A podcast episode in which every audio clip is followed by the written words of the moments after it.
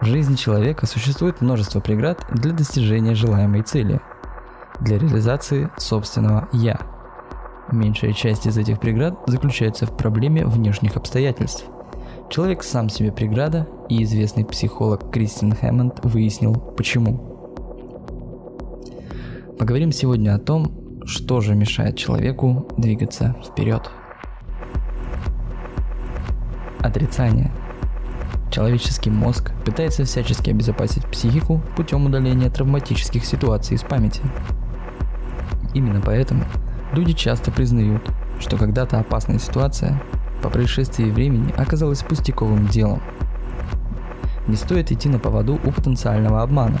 Отрицание опыта может повторить печальные моменты из прошлого. Не стоит также отрицать эмоции, которые переживались в прошлом – Исследования людей, которые пережили боевые действия, показывают печальную статистику.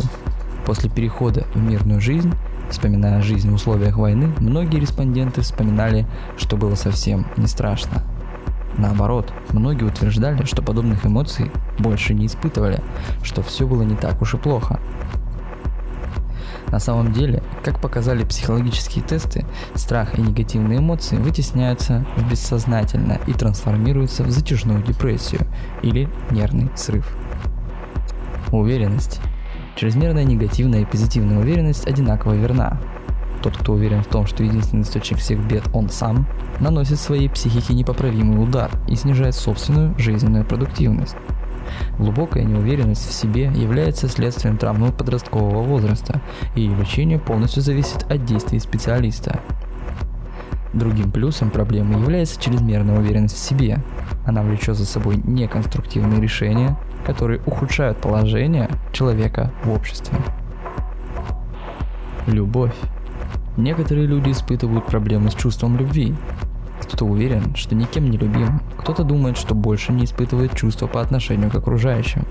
Эти два типа людей одинаково неправы.